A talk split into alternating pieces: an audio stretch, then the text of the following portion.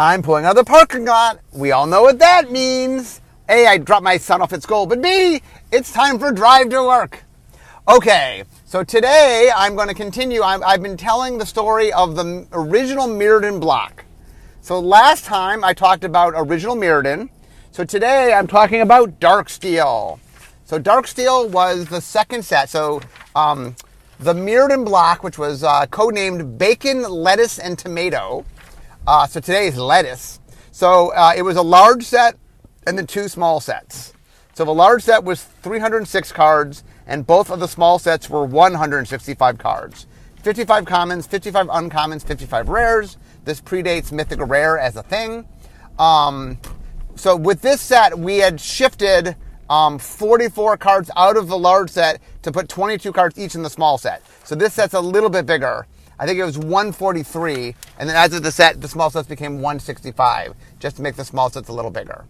Um, okay, so now just a little sort of education about back when we did blocks. Um, one of the things that evolved over time was like before, for example, before I became head designer, uh, like the early, the early, early days of blocks, we would make the first set in the block, and then we'd kind of like, you know, leave room for mechanics to grow and things, but like, we didn't really worry about the second and third mecha- uh, block set. Sorry, we didn't carry about the third, uh, second and third set in the block much. We just kind of made stuff and then like, ah, they'll figure it out. And we would do we do the occasional throw forward. Um, but one of the things when I took over as head designer, so I became head designer like in the middle of Kamigawa block, although it was it, that was already sort of in motion. So the first block that I really sort of got to build was Ravnica block, um, and so one of the things that was a big deal to me was trying to have a little more sense of what the blocks were about. But this this is before uh, I did not actually take over head designer until this is Mirrodin block till the middle of the next block, which is Kamigawa. So um, there's little hints and seeds you'll see of me trying to set up a little bit of the idea of, of larger block planning.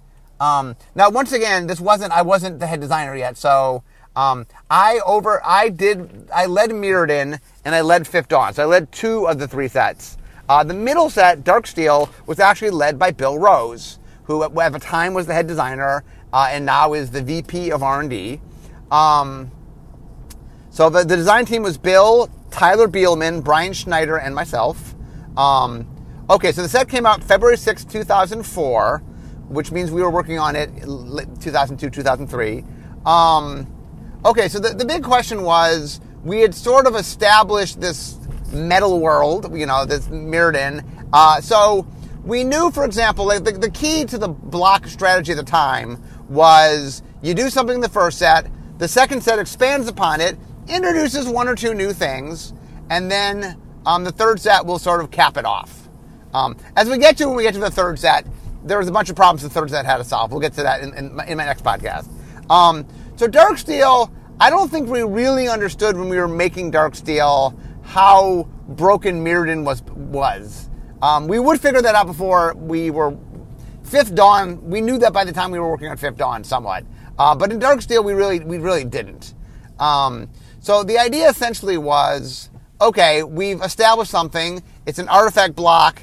It, um, you know, mostly the job of the small set at the time would be, okay, we want to build on what we did, and we want to introduce a few new things that just change things up a little bit. So um, let's start with the main new mechanic. So one of the things that uh, Bill asked was, um, he said, okay, we want to make something cool and new. What what's a cool thing we could do with artifacts that we haven't done? Um, so one of the things I said is I went and I said, okay, what do people not like about artifacts? Like what if you're playing an artifact deck or playing artifacts, what is what is frustrating? What is you know what is annoying that you you how can you know what what is the thing that's most upsetting? And I said, okay, well the thing that's most upsetting is you play an artifact and your opponent destroys them. They destroy your artifact.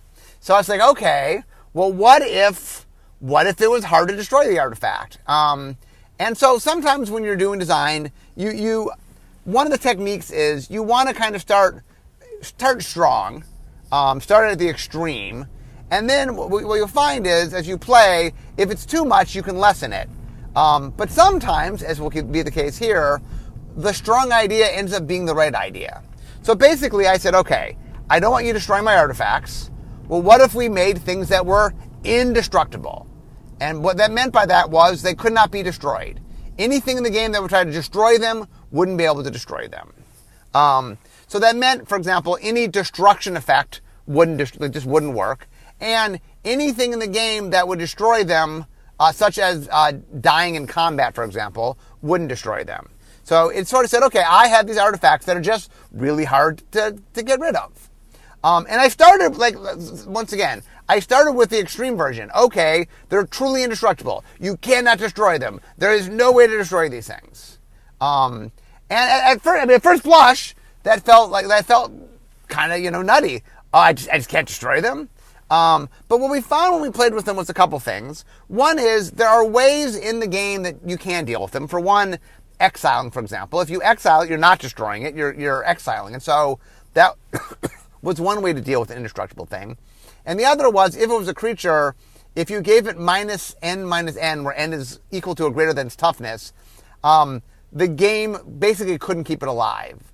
Um, you know, it, it's a st- static ability that would just kill it, basically. So what we found was we could make indestructible artifacts um, and there would be answers. We could build answers in, but would make them a lot harder to get rid of. Not impossible. We'd build in some answers, but it really would make them a lot more durable. And we're like, okay, well, what do you want out of your artifacts? They're extra durable. Felt really cool. So the the creative team came up with the idea of Darksteel, uh, which what the set ended up being named after. So what dark steel is is uh, the Mirrodin people come up with this substance that is basically can't can't be destroyed. It's indestructible, uh, and they make use of this metal to build lots of things. And so there are all sorts of dark steel items. And the cool thing about a dark steel item is it can't be destroyed. It's an indestructible item. Um, interestingly, by the way, when we first introduced indestructible, it was not a keyword. It is now a keyword. Um, the idea at the time was it's just English. Well, there's a there's a game action that says destroy, well, indestructible by definition means can't be destroyed. So that was just a means for us to say, oh, well, destruction effects don't work on it. Um, it turns out that everybody sort of felt that indestructible was a keyword, and so we eventually, not not for Darksteel, but years later, um, we eventually, I think, after, after Magic 2010, some anyway, at some point, one of the core sets, we said, you know what? Let's just make everyone assumes it's a keyword. They act like it's a keyword. It sounds like a keyword. Let's just make it a keyword, and so we did. So indestructible is now a keyword. Um, but at the time it was introduced, it wasn't technically a keyword. It was just I don't know a state that things could be. Um, so the one other new mechanic that popped up. So I should stress, by the way, um, nowadays every set is sort of its own thing. It's a large set. You know, it has its own mechanics. Back in the day of blocks, really we were expanding upon things. So uh, a small set usually would have maybe two new things. I mean, it varied with time. In very early Magic, in the early blocks, there was nothing, no new mechanics got added, although we would expand upon the existing mechanics. And then eventually we started adding in a few mechanics. First we added one, and around the time Dark Darksteel came out, it was it was custom, custom it was custom to have two new things. Um, so the second new thing was a mechanic called modular. So modular was um, so in Visions, which Bill uh, Bill Rose um, he was the team. So uh, Bill Rose, Joel Mick, Charlie Catino, Elliot Siegel, Don Felice, Howard Kallenberg. Um, that team designed Menagerie, uh, and Menagerie ended up being basically Mirage and Visions. It got sort of broken apart. Um, but they were one of the original playtest teams that when Richard, like Richard said, okay, hey, there might, someday we might need to make more magic sets. And he had his playtesters all work on sets. And so the East Coast playtesters made Ice Age, um, the Bridge Club made Menagerie, and um, uh, Barry Reich made Spectral Chaos. So Ice Age became Ice Age, Menagerie became Mirage and Visions, and Spectral Chaos. Pieces of it got used in Invasion, like um, Domain is what we call the Barry mechanic, was made by Barry for Spectral Chaos. Um, anyway, uh, in Visions, there was a, a cycle, I think, of creatures called the Chimeras, um, based on Greek mythology. Uh, and the thing about the Chimeras was when they died, um, you would put plus one plus one counters and basically the early version of a, a keyword counter, but I think they were all combined into one thing. So if like a 2-2 vigilance creature died, you would put a counter on a new creature and I think it was an artifact creature that was plus two plus two in vigilance. So the idea was if you killed a chimera, uh, you could attach it to other. Usually, you attach it to other chimeras um, because then if they died, it, continued passing. Um, but anyway, it was a little. The the chimeras were a cool concept, a very interesting design, um, but it uh, it didn't quite work. like it. It made use of some technology we weren't using anymore. We weren't putting. We really had consolidated counters. And so the idea was, okay, well, let's take the same idea and just sort of make a mechanic out of it. So what modular says is it's modular in a number. That means it enters the battlefield with whatever that number is of plus one plus one counters. So if you're modular two, you enter with two plus one plus one counters. Um, there's nothing about modular. It's most of the, I think all the mechanics or all the cards we made, or I think most of the cards, but not all the cards we made in um, Darksteel were zero zero that entered with some number plus one plus one counters. So the idea was if I entered with two plus one plus one counters, then you know, I'd be zero zero and come two counters. I'd be a two two creature. Uh, and the idea was when I died, when a modular creature dies, you may move all plus one plus one counters on it to target artifact creature. Um, and so the idea is um, modular is good with itself. Like the modular is a good example. So I talk a lot about linear and modular mechanics. Ironically, modular is more linear than modular, but um, uh, linear mechanic is something that makes you want to play with itself, and a modular mechanic is it works by itself. So, for example, um, a linear mechanic might be like slivers. Like, if you're playing with some slivers, you really want to play with a lot of slivers. Or if you're playing with some energy, you kind of want to play with a bunch of energy. You know, there, there's things that sort of say, hey, you, you know, in order to optimize the system, you kind of want to play more of it. Modular is something like uh, a kicker card or cycling, something in which you can just throw one in your deck. It doesn't matter. It doesn't require more of it to play. It doesn't require you playing certain themes or something. It's just in a vacuum good. Now, interestingly, modular is kind of halfway in between a linear and a modular mechanic. Um, it, it is more linear in the sense that in order to optimize it, you need to have other artifact creatures. If it's the only artifact creature in your deck, modular doesn't mean anything. It's like it comes to play with counters and it dies and it goes away like any creature. It's only if you have other artifact creatures on the battlefield that it matters. And um, modular creatures play particularly nicely with other modular creatures because if you die and put your counters from one modular creature onto the second modular creature, when that second modular creature dies, all of those counters get moved to the next creature you're going to move it to. Um, so modular, like I said, had, had a, li- a, very linear quality to it. Um, but it was us just cleaning up the chimeras uh, and trying to make something that we thought would be friendly in an artifact environment. Um, it is funny looking back on modular. Um, one of the things that sort of, you know, this is the magic historian in me. Uh, when I look back at old mechanics, sometimes we put in restrictions that I know we did it for flavor. And like, like I know the reason we said artifact creature, not any creature, was it was an artifact block. We're trying to make artifact themes. We're trying to make it feel more artifacty. Um, but it's interesting that the, like the modular mechanic there's really no reason that it needed to go that like if it just went on any creature and can move to any creature, it would be a more generally useful car, um, mechanic that we could use on more things. And it could be on that set we only put them artifact creatures to get the flavor of artifactness. But um, I do regret a little bit that it's a little more.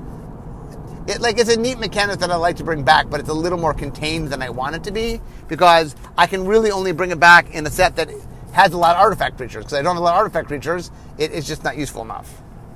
Um, so anyway, those were the brand new mechanics, uh, which was indestructible and was um, modular.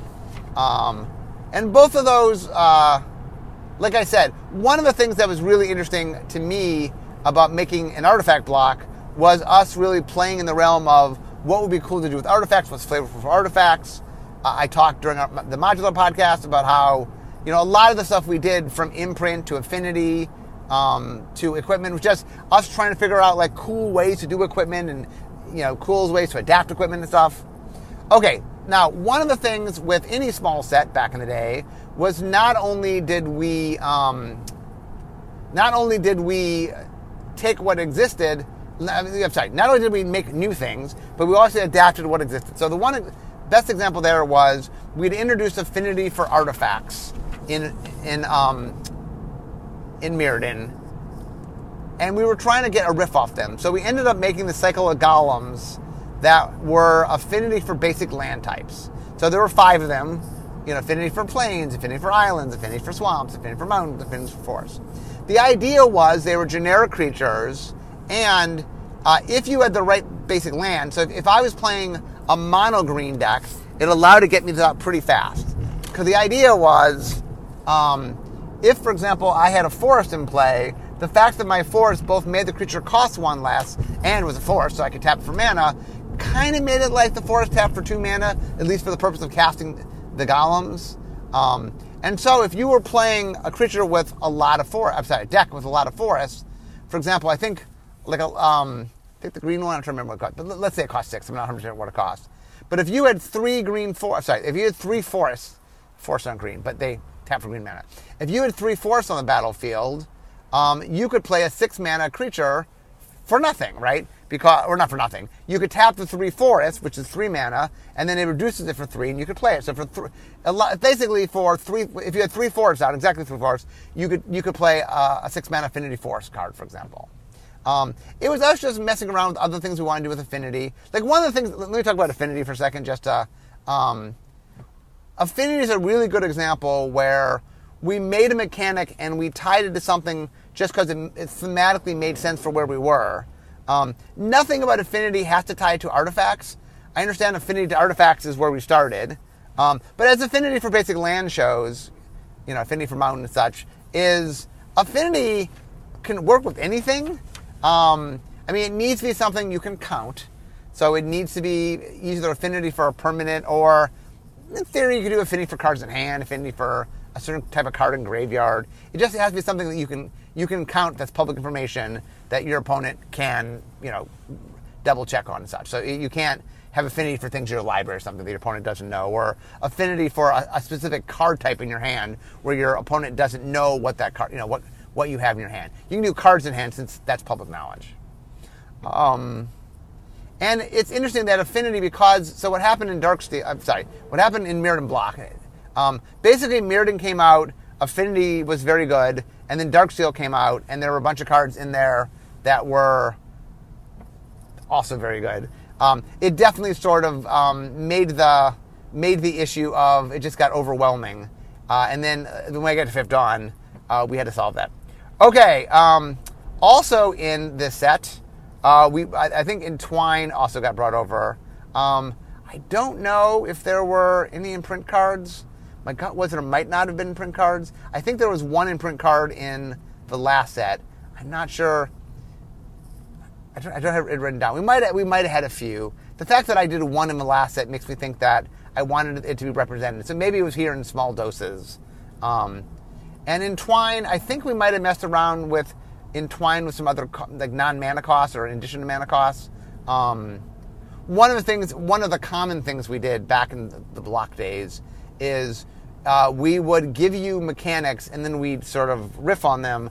And a real common thing we would riff on is alternate costs that aren't mana. Um, so like the first set usually would have mana, and then later sets we we play around a little bit with other costs. I don't definitively remember whether we had other costs or not in Darksteel. Um, okay, uh, another thing we did. So uh, I talked about how we tended to do two new mechanics. We also would do some cycles. So there was one sort of brand new cycle in the set called the pulses.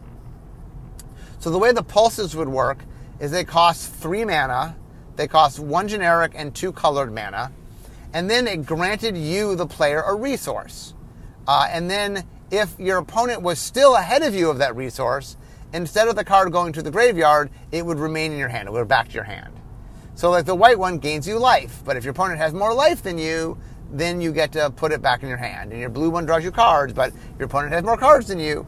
So the idea essentially was it was more of a catch-up thing, where if I wait to use it when I'm behind, then I have more use for it. But if I use it when I'm ahead, I get a one-shot out of it, but then it's gone. Like I, I don't get to keep it. Um, and I one of the things that Bill was really big on um, was the idea that what if people don't like the theme? That, that was Bill would always bring it up. What if people don't like this theme? And Bill would always insist that every set had some sort of splashy mechanic, or not mechanic, but splashy cycle that had nothing to do with like.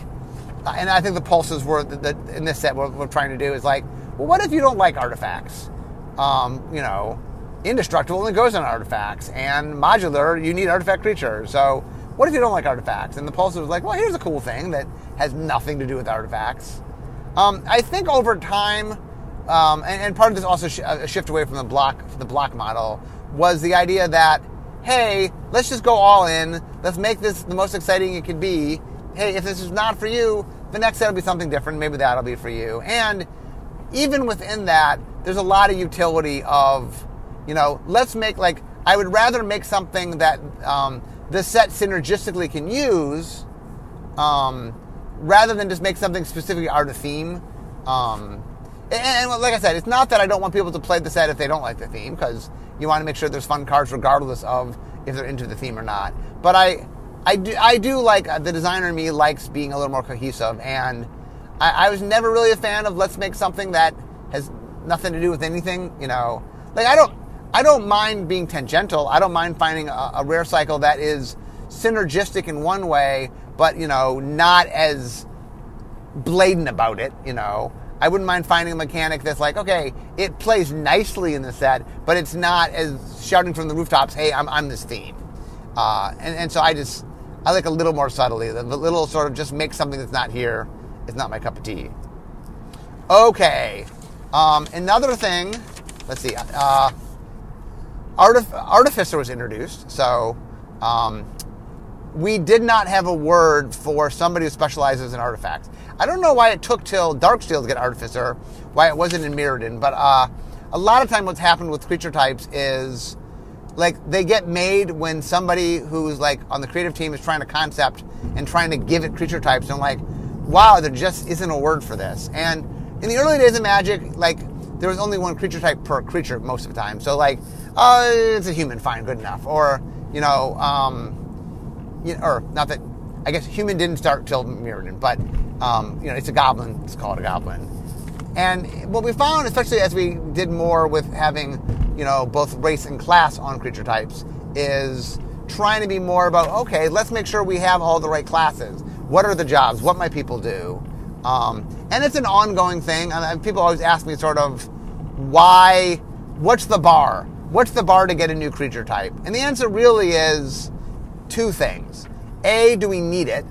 You know, are we trying to describe something or explain something that we, we don't have the vocabulary in our current list of things? Or B, hey, is it something the players will really appreciate? Is it something novel or new or resonant or, you know, like, hey, let's introduce dinosaurs. You know what? People would have fun making a dinosaur deck. Okay, let's introduce dinosaurs.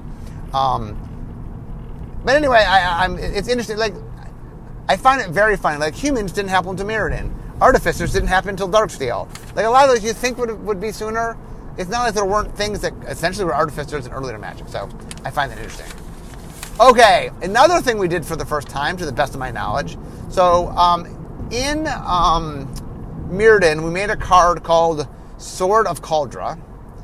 Uh, and the idea was we wanted to make so in uh, there's a th- three cards in Mirage that if you get all three on the battlefield, you get to go get Spirit of the Night from your deck, or yeah, I think you get it from your deck. But anyway, it was the idea of these cards kind of work together, and if you get them all, something bigger happens. In that case, you went and got another card. Um, so we liked the idea of could we do something like that? But I was trying to get more block synergy. Once again, I brought this up earlier. Um, that I was really trying to find ways to make blocks feel more cohesive. Now, part of it was the theme. Um, I, I was a big advocate of of the themed blocks. And I felt the theme was helping them feel more connective tissue uh, than some of the earlier blocks that were a little more like, oh, okay. Um, but the other thing I liked a lot was I convinced Bill, whoever, the idea of let's run something through all three blocks. And I, I know I put the first one uh, in Mirrodin, and then I, I got sign off. So the first one had the Sword of Kaldra, the second one had the Shield of Kaldra, and the third one had the Helm of Kaldra.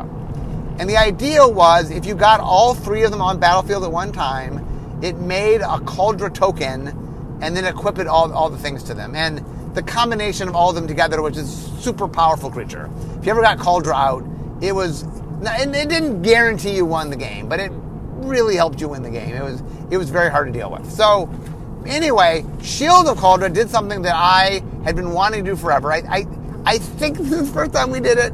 Um, people will correct me if I'm wrong. So, Shield of Kaldra costs four mana for an artifact. It was an equipment. Uh, and it said any equipment, or the equipment named Sword of Kaldra, Shield of Kaldra, Helm of Kaldra are indestructible, and equipped creatures indestructible.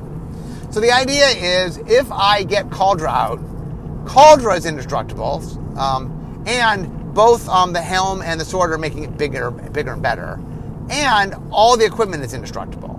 So if I sort of get them together, I just make this unstoppable thing that's hard to deal with, not impossible to deal with, like Wrath of God and stuff can get rid of the creature. But anyway, um, but the thing that we did here is the card by name mentions Helm of Kaldra. Well, at the time Darksteel came out, there was no Helm of Kaldra. Now, you could look back and see Shield of Kaldra. I'm sorry, look back and see Sword of Kaldra, and see this set had Shield of Kaldra. And you know there's three sets in a block. So, I mean, it, it didn't take a rocket scientist to sort of pick out, oh, I guess Helm of Kaldra is coming. But it was the first time we had sort of uh, done a throw, a throw forward. Once again, to the best of my knowledge, uh, we've done it other times, um, and we've had sets. We've Magic has had cards that reference other cards, like um, Kookus, for example. What stuff was that in? Where um, Keeper of Kookus and Kookus, you know, they reference each other. You know, we, we've had cards. Uh, Odyssey, for example, did some Kindle cards that reference other cards. You know, that if, if, this card's in your graveyard and it's a separate card, it also boosts your card. So we had cards that reference other cards, but the cards that we had done that with were cards in the same set. They existed. When I say whatever a Kookus, go look it up. There's a Kookus. You can see it, right? Uh, in this set, we basically were saying to the public, "Hey, this is coming," and you didn't quite know what it did, but you did say that this made them all indestructible. So like you knew something was coming. Now the helm was the one that made the token, so like you didn't quite know the payoff till the end. But we were like, and, and the fun thing is, we saw Sword of Kaldra, you had no idea that it was anything. It just okay, it's a cool artifact. Um, when you saw shield, that's when you first start saying, "Oh, they're up to something. There's something larger going on." Um, and I, I really appreciated that. Um, I thought that was a lot of fun. Okay, uh, another story. Uh, I want to talk a little bit about the making of probably the most famous card in the set. Uh, that was a very broken card, which is probably why it's the most famous card set, called Skullclamp. So Skullclamp uh, is an artifact uh, equipment, costs one, so equipped creature gets plus one, minus one, and if equipped creature dies, you draw two cards. Um, so and and then it's equip one. Okay, so there was so the, the, the story of this card was I designed a card called Bequeathal that came out I don't know Urza's block maybe. So but Bequeathal was uh, it was a um, equipment and uh, not equipment it was an aura that went on a creature I forget what it did. It was something like plus one, plus one. I assume it was plus one, plus one. Um, so it was like, so what it was was, it was a green card that said plus one, plus one, and when uh, enchanted creature dies, draw two cards. So the idea was, I put this on my creature, um, and if you kill my creature, I don't get two for one. I in fact draw a card for each of the creatures, each of the cards that went to the graveyard. Um, and there was a big talk in R and D about whether bequeathal was worth printing. I liked the idea. I was like, okay, one of the big things about auras, it offsets auras. And so I made this card. And there was a big discussion about whether players would like it or not. Um, I said they would. Um, and, and, it came out and like, eh, no, nobody was that enthralled by it. Um, I don't. Maybe there's some combo deck at some point someone made, but anyway, it wasn't that enthralling. So, so what I said is, okay, well, Bequeathal as an aura wasn't that exciting what if I tried it as an equipment? So I made an equipment. Equipped creature gets plus one plus one. When equipped creature dies, you draw two cards. Now my first mistake here uh, was I. The reason the bequeathal sort of was not overpowered was well, you were losing two cards and you're drawing two cards. The thing with equipment though is you don't lose the equipment. So when the creature dies, you draw two cards. You're going up a card. Now you're replacing the creature you've lost, but you're going up a card. Um, Now, if, if what I had turned over had just stayed the way it was, things probably would have been fine, I think. Um, but in development, uh, I, and I don't, I don't know who, who in development. So the development team, uh, somebody on the development. Henry Stern led the development team. Tyler Bielman, Brandon Bozzi, Charlie Catino, and Brian Schneider. So somebody on the development team thought it'd be clever to make it plus one minus one rather than plus one plus one. Um, and the idea being, hey, plus one minus one is worse than plus one plus one. In general, if you took almost any effect that was plus one plus one and made it plus one minus one, you would be making it weaker. So whoever did this said, okay, well, plus one minus one is weaker than plus one plus one, and hey, it makes some synergy. Well, what they were missing was, in this one particular case, plus one minus one was stronger than plus one plus one. Because if I put plus one plus one on a creature, and I and when it died, I drew cards. Well, I had no way to kill the creature, right? I had to be able to kill the creature. Um, now there's sacrifice. I'm not. It is possible the plus one plus one version might also have been broken. I do not know that. That is an alternate reality that I do not get to experience. But uh, it is not as strong as plus one minus one. The problem with plus one minus one is all of a sudden um, what the card became, what Skullclamp became was for one mana, I could sacrifice a creature and draw two cards. Um, and that, that ability proved to be too much. So Skullclamp, um, I mean, there, there were other broken things. Darksteel is not, uh, it's not the only broken thing in the set, but it was one of the, I, I think the most broken. Um, and the funny thing about it is, it's a perfect example where um, a lot of times people at like, um, remember I talked about last time in the Mirrodin podcast. I talked about how uh, during Mirrodin Block I broke the record of designing the most cards that had been banned. I passed Richard in, in that record. Um, and the quirky thing about it is, like, did I design uh, Skullclamp? I did. Uh, I designed everything about it except one tiny number change that got made in development. But that that one mighty number change, uh, you know, made it a lot better. So, uh, so it's like I mean, I, I did design it, but sometimes, not not every time, uh, I will make things that end up broken. That is not hundred percent my fault. Maybe it's some percent my fault, but um, although once again, I was not on the development team, so now it was my job to make cool things, not my job to necessarily make sure they were balanced. There's a whole team for that. Um, anyway, so Darksteel, I think basically what happened was Mirrodin came out, and Mirrodin was very powerful. Then Darksteel came out, and we hadn't quite figured out when Darksteel came out kind of how powerful Mirrodin was. I think we had some idea, and so we pulled back in certain areas, but we didn't pull back enough. Um, and there were just a number of things that were in the set that just uh, took the affinity deck that was good and made it even better. And so, in some level, uh, Darksteel was kind of like, like sometimes what happens is we make a set and there's a gap of time where it's we're past the point where we can do anything about it. We're hands off, uh, and we will be between Future Future League and just watching what the public is doing with whatever the current set is. Like as we get closer to the reality of the set coming out, we have a better and better understanding of what where things will be at. And what happens every once in a while is um, there's this point where we can't change the set, but we learn things about the set. So we sort of sometimes if we make a mistake, we'll see the mistake coming. And Darksteel was a good example of that, where by the time Darksteel was coming out, you know, we, we didn't figure out quite early enough to correct everything in Darksteel. So there's a lot of broken things in Darksteel, but we figured out early enough to know before Darksteel came out. Um, oh, and answer the question, um, so there's a hands-off period where we like um, the designers make the file. So uh, these days, you know, Vision Design makes it, Pens set design, set design works with play design. There's a point at which play design signs off. Okay, now it's going to be edited and printed and all this stuff's going to, well, first it's going to be edited. So hands off first happens when we got to edit it. We, we can't edit it if you keep changing things. Next is sort of layout, right? We have to take the cards and we have to lay them out so that we, they're physically able to be printed. Then there's printing, then there's shipping. Um, if a change is important enough, some level of changes can be made during editing, and there are things that happen during editing. And so, if Future Future League discovers something, editing can make a few changes. So if something's super important, especially like a cost or something, editing can do that. Um, once it gets to layout, okay, it, has got to be a really major issue.